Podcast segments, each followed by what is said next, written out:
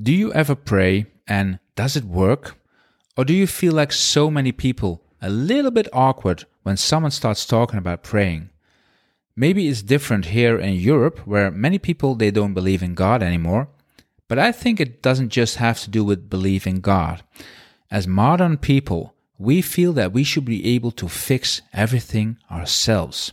And that is a shame because you're missing out on a very powerful tool in your life.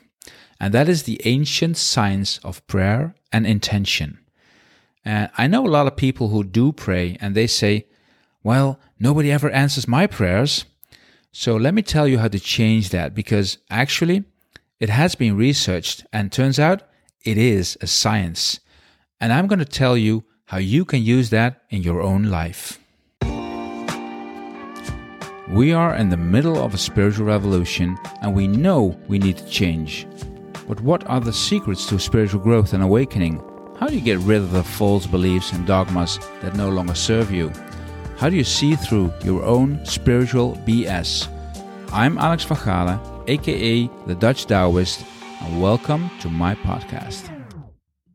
Gregg Braden, the American author, he told a great story about an encounter he had with a Native American. There had been a terrible drought in New Mexico, no rain for months and the people and the plants were just pining for water. And this Native American guy was kind of like a shaman, and he he drew a circle in the sand and he did a, a ritual and he started praying. And lo and behold, that same day, after months of drought, rain just started pouring out of the sky. And not just a little bit of rain, but it just wouldn't stop. It got so bad that the roads even got flooded and completely submerged in water. And Gregg, he called this guy and he said, Can't you make this stop? And the Native American guy, he said, Well, the ancestors discovered how to make it rain, but they never figured out how to make it rain just a little. So our ancestors, they knew something about prayer and intention, and that knowledge obviously has been lost because most people they don't believe in that kind of stuff anymore. But for the past decades, the effect of prayer has been scientifically researched, and it's not like the results are inconclusive or vague. The findings are astoundingly clear. Prayer does work, and not just in one or two studies, but hundreds of them. The problem is if you don't believe in the power of prayer or you don't believe in God, well, you're not going to believe this research, are you?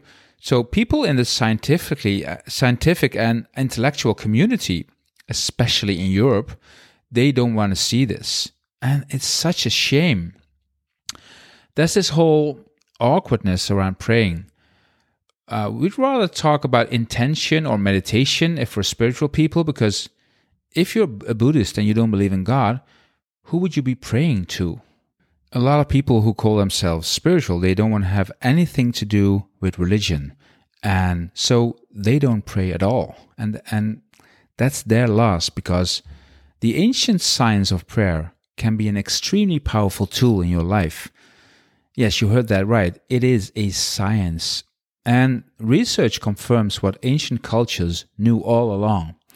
Not just that prayer works, but also how it works.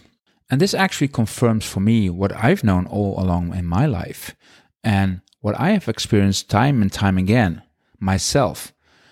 If you know how to do it, it works. If you don't want to pray to God or a divine being, that's perfectly okay. Then you can see it as communicating with the quantum field or energy field or chi field, or some people call it the divine matrix, because we know now that nothing in this world, atoms or neutrons or people or even planets, nothing is a separate thing. It's all connected. It's all energy. We're all connected. And that energy field that science now calls the quantum field, you can actually communicate with it. So recently they did this experiment where a group of people in the US, they started praying for a bowl of water in, I believe it was in Russia or something like that. And the scientists proved that the prayer of the people changed the structure of the water. And the same thing many years ago with seeds. They found out that praying for seeds made them grow much faster.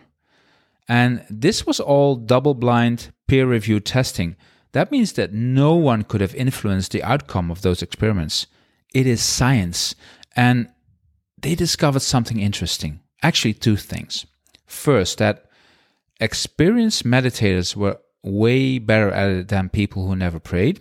And that means people who know how to concentrate. So that's number one. Practice makes perfect. It's logical, right? And these people were monks and nuns from ancient Buddhist and Christian traditions. So they were taught how to pray. And second, amazingly, it didn't matter if they were praying for a seed now or in the future or even in the past. They could pray for seeds that had already sprouted. And get this, and the ones that were that were prayed for in the future, they're way better than the other ones. How amazing is that? So how does it work? How do you do it? First, you have to understand that we all have different states of consciousness. We can be busy and restless or deeply concentrated. So, the deeper the state of consciousness, the more effective your prayer is going to be. That's not so hard to understand, right? But there's more, and I think that is way more important, and that is you have to pray from the heart. Really pour your heart into it. And science now confirms this. And that is so exciting because we have a heart and a brain and many organs, of course. And maybe you would say the brain is way more powerful, right? But actually, no. Your heart has this electromagnetic force field around it, and it's 5,000 times as powerful as that of your brain. And this force field, it's deeply connected to the quantum field. So any communication with the quantum field or God has to go through your heart. And how do you do that? Well, first you connect your question to a feeling or emotion. And you're going to ask me, of course, what kind of feeling? Well, the best way to get there is to imagine that your prayer has already been answered and you feel what, what that's like. You feel joy and gratitude. The shaman in, in Braden's story, he said, I don't pray for rain. I imagine the rain pouring down and feeling the rain with all my senses and the gratitude that I feel because it rains. And that's how it works. That's what his ancestors had taught him. Now, I have to say, when I heard this, first I didn't completely understand because that's not exactly how it works for, with me. What happens with me is I focus on something very deeply, usually after meditation, and I connect my heart to it. So I scan my heart until I feel this emotional connection and then I just stay with the question as long as I can. And here it comes. I know my intention or prayer will be answered the moment I feel a joy coming in my heart. It's just joy. And that for me is the sign that my thought has been penet- has penetrated what they call the causal level, or you could say your soul, because your soul is full of joy. But when I think about it, in fact, that's exactly the same thing that this shaman guy told. The moment I feel this joy, well, then it feels like my prayer has already been answered. So it's the same thing. So that faith in the power of prayer is itself, I think, one of the most important factors to determine if your prayer is going to be successful. And then connecting it to a feeling in your heart and then go on until you feel it is answered. And that's the way to do it. And one last thing I want to give you is what should we be praying for? Well, this research showed that prayers work better on the seeds when the person who prayed didn't have a specific outcome in mind. That means they would pray something like, May the best thing that can happen to the seed happen. So the quantum field should not be told too much what it has to do. And you should always pray for something that is in line with your soul intention, of course. It should be life affirming positive and not come from your ego, not be egotistical. So that's it. I pray that this works for you. And if it does, well, you can subscribe to this podcast if you want to. So stay tuned till next time. Bye.